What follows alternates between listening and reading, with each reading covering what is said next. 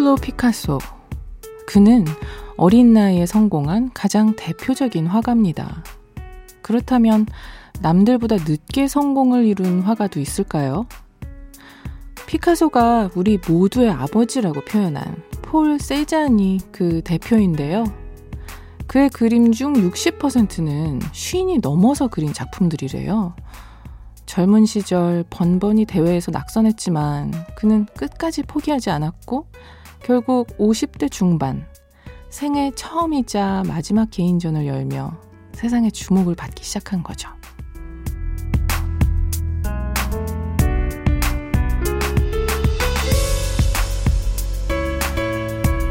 한 미술 전문가는 이를 전성기 시계가 다르기 때문이라고 말합니다. 50대까지 붓을 놓지 않았던 세잔이 피카소의 전성기 시기에 맞춰 자신을 포기했다면 우리는 그의 그림들을 볼 수 없었을 테니까요. 혹시 나도 다른 사람의 시기에 맞춰 스스로를 너무 쉽게 포기해왔던 건 아닐까요? 안녕하세요. 여러분께 보내는 112번째 반편지. 저는 김이나입니다.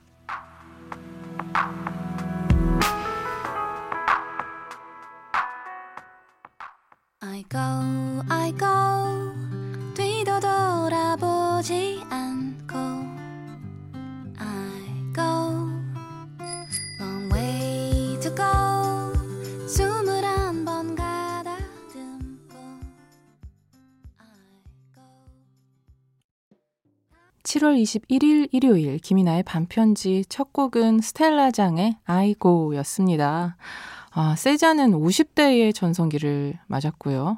우리 할담비라 불리우는 지병수 할아버지나 굉장한 그 크리에이터이시죠. 박막래 할머니는 70대입니다. 이렇게 그 인생 시계가 모두 다르다라는 부분은 정말 너무 전적으로 동의를 하고요. 오히려 20대에 너무 빨리 맞이하거나 이런 사람들이 나중에 가서 좀 불행해지는 경우를 오히려 좀 많이 봤어요. 너무 심하게 전성기가 그때 왔을 때는 어떤 이루고자 하는 것들이 조금 시시해지고 또 너무 이른 성공을 맛봤을 때는 성취에 대한 목표의식도 좀 없어지기도 하고 모든 게 좀 허무해지고 확실히 뭐든지 이 주어지는 시기에는 이유가 있더라고요. 그래서 각자 인생의 전성기는 다 다르게 오는 것 같아요. 여러분들도 아무것도 조급하게 생각하지 마시고 또 이미 다 지났어도 또 오는 것이 인생의 전성기인 것 같아요. 아, 제 앞으로의 인생도 조금 기대를 한번 해볼까요? 전 지금도 아주 마음에 듭니다만. 오늘은 반편지 가족들과 제가 가장 가까워지는 일요일 밤입니다. 오늘도 반편지 앞으로 도착한 편지가 가득 준비돼 있어요. 잠시 후에 소개해 드릴게요. 반편지 참여 안내해 드립니다. 저에게 하고 싶은 말, 나누고 싶은 이야기 있으신 분들은 사연 보내주세요. 문자번호 샵 8001번, 짧은 건 50원, 긴 건 100원이고요. 인터넷 미니, 미니 어플은 무료입니다. 광고 듣고 올게요.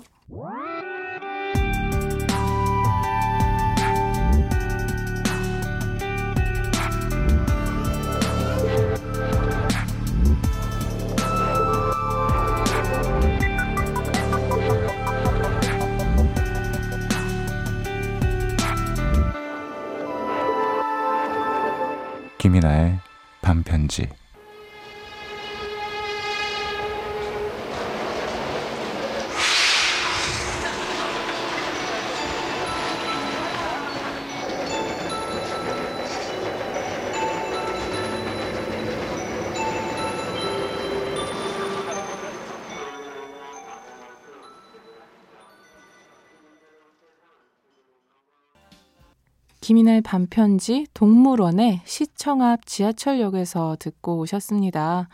5982님, 안녕하세요. 여고에 다니는 여학생입니다. 당. 내일 남고랑 동아리 연합으로 만나서 놀기로 했어요. 너무 설레고 들뜨지만 한편으로는 저의 프로필 사진과 실제 모습에 실망할까봐 걱정이 되네요. 언니는 학창시절 때 가장 설렜던 순간이 있다면 언젠가요? 있다면 얘기해주세요. 용! 호호 하셨습니다. 오, 진짜 설레겠다. 저는 여자 학교 이런 데를 다녀본 적이 없어서 그냥 그렇게 막 새삼스럽게 남자 학생들을 만난다고 들떠본 적은 없는데 들떴던 순간 지금 탁 떠오르는 건 항상 2교시 끝, 끝 무렵. 왜냐면 그때 쉬는 시간이 15분? 20분 정도로 좀 길었어요. 그래서, 어, 저는 준비 자세로 있다가 벨이 울리면 매점으로 뛰어갑니다. 그러면은 이제 거기 막 매진이 되기 전에 빨리 제가 사야 되는 빵과 우유가 있었거든요. 근데 인기가 좀 많아가지고 그 품목이 빨리 없어졌었어요. 그래서 막 우다다다 달려가서 그거를 사와서 야금야금 까먹는 것이 저에게는 설렜던 순간인 것 같아요. 나머지는 수련회 이런 거 할 때도 저는 별로 안 설렜던 게 그 단체로 어디 가서 낯선 곳에서 자는 거를 못 해가지고 그건 좀 항상 무서웠었고 과자 사러 가는 순간이 가장 설렜다니 뭔가 인생이 조금 밋밋하게 느껴지는 것 같기도 한데 네 설레는 순간 재밌게 잘 보내셨으면 좋겠고요. 프로필 사진 지금이라도요 약간 조금 덜 포장된 모습으로 슬슬 바꿔놓으시는 것도 한번 추천해 봅니다. 그리고 다른 사람들도 다 그럴 거예요. 더 그럴걸요. 2163님, 지난번에 용접 기능사 준비한다고 했던 학생입니다. 김이나님께서 응원해주신 덕분에 시험에 합격했어요. 정말 감사합니다. 아이고, 너무너무너무 축하드려요. 아유, 무슨 제 응원 덕이겠습니까? 와, 그 철을 다루는 사람. 진짜 멋지다. 그죠? 그 영화에서 보는 그런 용접 기능사 맞는 거죠. 너무 선명하게 기억에 남아 있었어가지고요. 하, 너무 반갑고 축하드리고 또 좋은 소식 저희한테 알려주셔서 더 감사해요. 앞으로도 일어나는 일들 틈틈이 남겨주세요. 어떤 또 에피소드들이 생겨날지 저는 경험해보지 못한 일이라서 너무 궁금하거든요. 8722님. 사랑하는 사람과 헤어지고 함께 꿈꾸던 집으로 이사했어요. 그 사람은 없고 저만 남았네요. 아직도 사랑하는데 그저 헤어진 지금이 최선이라고 말하는 그 사람에게 이 곡을 들려주고 싶습니다. 다비치의 너에게 못했던 내 마지막 말은 쉽게 위로해선 안 될 것 같은 좀 슬픔이 느껴져서 노래 바로 들려드릴게요. 다비치의 너에게 못했던 내 마지막 말은 이어서 커피 소년의 내가 네 편이 되어줄게. Música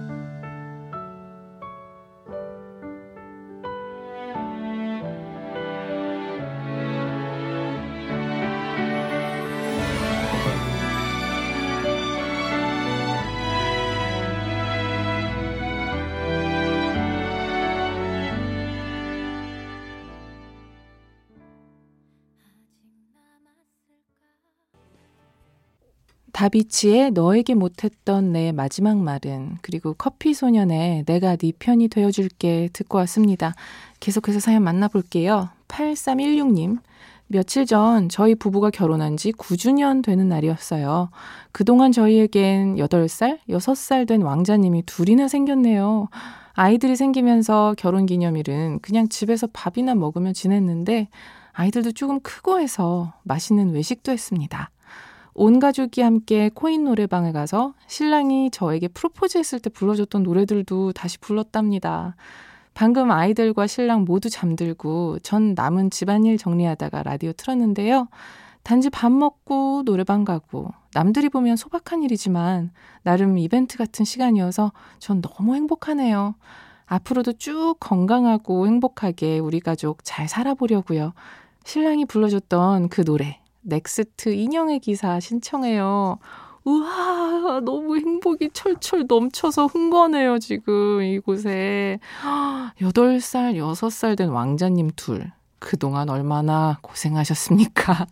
근데 진짜 그래. 아기 키워보신 불나방들 많잖아요. 진짜로 제3자들이 보기에는 여자 아기나 남자 아기나 그냥 다 아기들인데 그렇게 힘 차이가 크다면서요. 그래서 아들은 키울 때 고생의 양이 훨씬 더 크다고 했는데, 그러니까 지금 9주년째 돼서 노래방만 가도 이게 너무너무 행복하고 달게 느껴지시는 거 아니겠어요? 정말 충분히 더, 앞으로 더 보상받으셨으면 좋겠고요.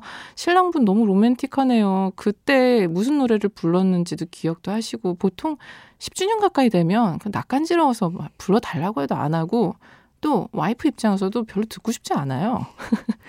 하, 그러니까 이렇게 행복은 참 이게 자기가 다루는 만큼 커지는 게 행복인 것 같아요. 이런 작은 순간들을 스스로 행복이라고 하고 또 저희 반편지에 공유해 주시고 하면서 앞으로는 더, 더, 더 크고 달콤한 행복 누리실 것 같습니다.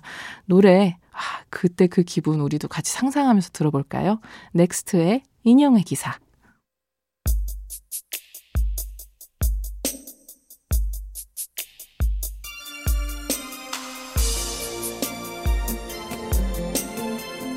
햇살 속에서 눈부시게 웃던 그녀의 어린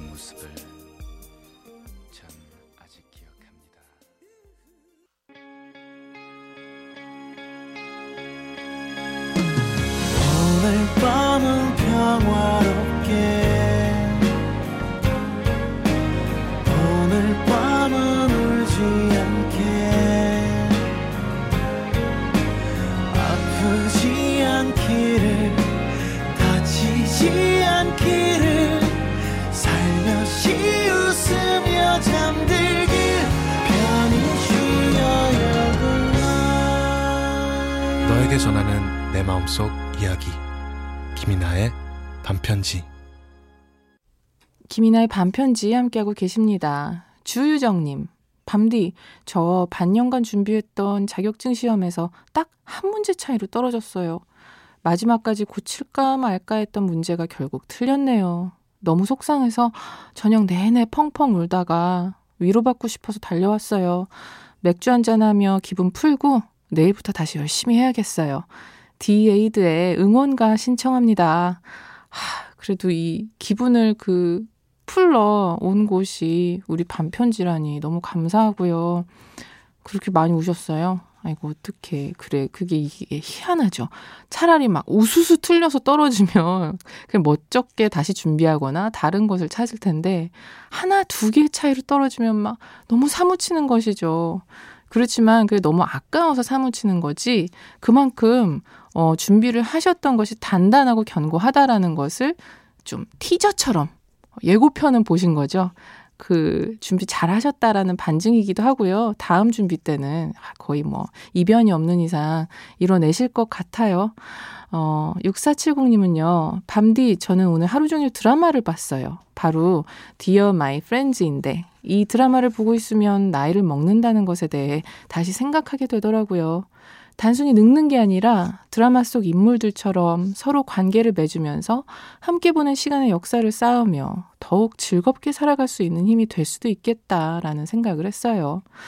마음 맞는 친구들과 함께 여행을 다니며 나이 들어간다는 건 생각만 해도 참 좋은 것 같아요. 그리고 인생은 아무리 어른이 되고 나이를 먹어도 끝까지 끝난 게 아니라는 점. 내가 경험할 일들은 무궁무진하다는 생각도 했습니다. 신청곡 케비노의 Remember 들려주세요. 하, 정말 너무나 좋은 생각을 드라마를 통해서 얻으셨다니 다행입니다. 저희 할머니께서 지금 80대이신데요. 이제 저희 엄마가 저한테 얘기하시면서 아, 나는 40대가 제일 재밌었어. 30대는 좀 화려한 복잡했다면 40대는 좀 내가 근사하게 살았던 것 같고 어, 50대도 50대는 50대 나름의 재미가 있어. 라고 하실 때에 할머니께서 가만히 있으면서 얘는 다 살아보지도 않고 60대가 얼마나 재미있는 줄 아냐. 60대에 보이는 세상이 얼마나 또 새삼스럽게 보이고 나는 다시 60대로만 돌아가면은 정말 더 여행 많이 다니고 많은 거 보면서 살 거라고 하시면서 어, 지금도 굉장히 활발하게 사세요. 나훈 선생님 콘서트 표 저한테 부탁해서 거기 놀러 가시고 할머니가 이렇게 얘기해 주신 말씀이 마음에 남아요. 나는 그래도 너희들 낳아놓고 내가 살아본 인생이 꽤 재밌어서 걱정이 없다. 하, 진짜 멋있는 이야기였어서 그 마음 품고 살고 있습니다. 노래들 들려드릴게요. 디에이드의 응원가 그리고 케비노의 Remember.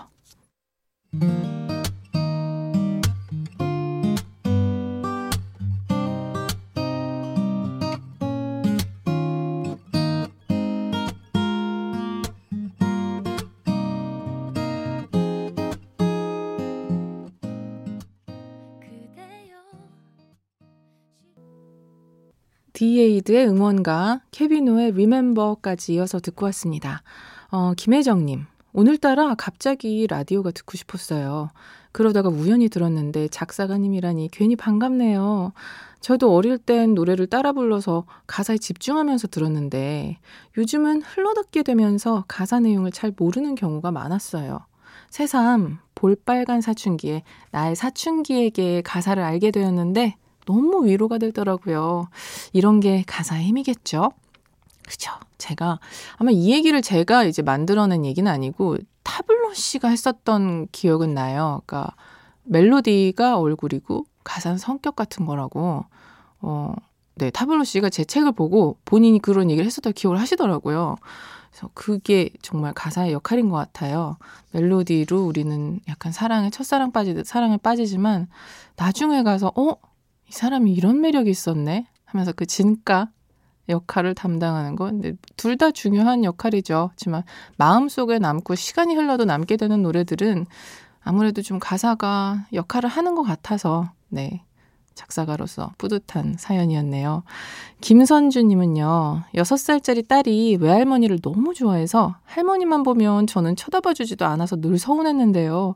그래서 딸에게, 넌 누구 딸이야? 라고 했더니, 할머니 딸이라고 하는 거 있죠. 너무 서운해서, 그럼 할머니가 엄마 되면 나한테 언니라고 불러야겠네? 라고 했더니, 한치의 망설임도 없이 알겠다고 하더군요. 그 순간엔 진짜 너무 서운했는데 또 지금 제 손 꼭 잡고 잠든 딸의 얼굴을 보니 언제 그랬냐는 듯 마냥 예쁘네요. 아이들은 왜 그렇게 할머니를 좋아할까요? 하셨습니다. 저도 어릴 때 이제 외할아버지 외할머니랑 같이 살았거든요. 이제 약간 저는 할아버지 팬이었어요. 완전. 그 거의 막 아무도 우리 할아버지한테 뭐라 그러면 안 돼 하는 그런 완전 베스트 프렌드였었는데 지금 돌아가셨지만 아무튼 제가 어, 조부모 사랑을 받아보면서 느낀 거는 그좀 이 조건 없는 사랑 그게 이제 부모의 사랑도 물론 무조건적이지만 부모의 사랑은 그래도 어떤 그 룰이 있고 자식을 잘 키워야 되기 때문에 잘못한 거를 야단도 쳐야 되고 또뭐 아쉬운 소리도 하게 될 수밖에 없잖아요. 그런 게 또 부모의 역할이고요. 근데 그거를 넘어서서 그냥 내 존재가 그냥 나의 모든 면이 사랑받고 있다라는 느낌을 주는 거는 조부모님들이 해주시는 것 같더라고요. 그래서 저는 어 좀 뭐 아빠랑도 떨어져서 살고 뭐 여러 가지 그런 좀 시기들이 있었지만 외할머니 외할아버지한테 그 받았었던 충만한 사랑으로 끝까지 그게 그 온도가 남아 있을 것 같아요. 그래서 아마 서운해 하지 마시고 그 따님 너무 사랑에 충만해서 마지막에 마지막까지도 그 에너지로 순간순간 힘내면서 살아갈 수 있는 어른이 될 거예요. 제 말 믿으셔도 됩니다. 어, 너무 귀엽네요. 아무튼 망설임 없이 언니라고 했다니. 여동생 하나 생기셨네요. 노래 듣고 올게요. 볼빨간 사춘기의 나의 사춘기에게 그리고 이어서 루시드 폴 노래인데요. 할머니의 마음은 바다처럼 넓어라.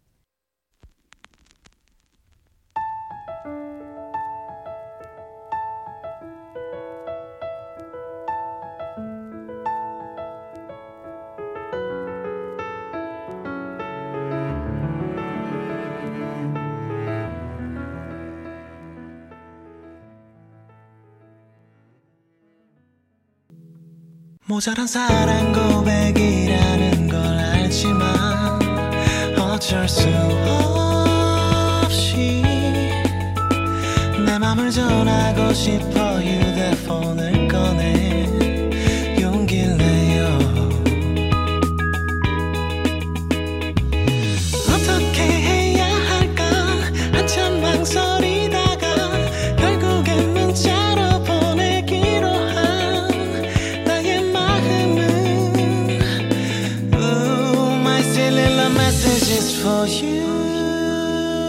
너에게 전하는 내 마음속 이야기 김이나의 반편지 7월 21일 일요일 김이나의 반편지 벌써 마칠 시간입니다.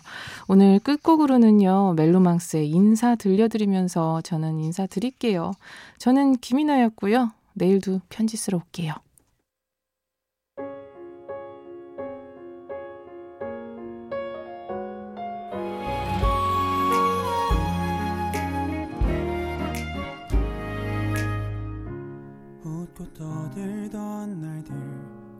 잡아준 채로 너의 행복을 빌어주었던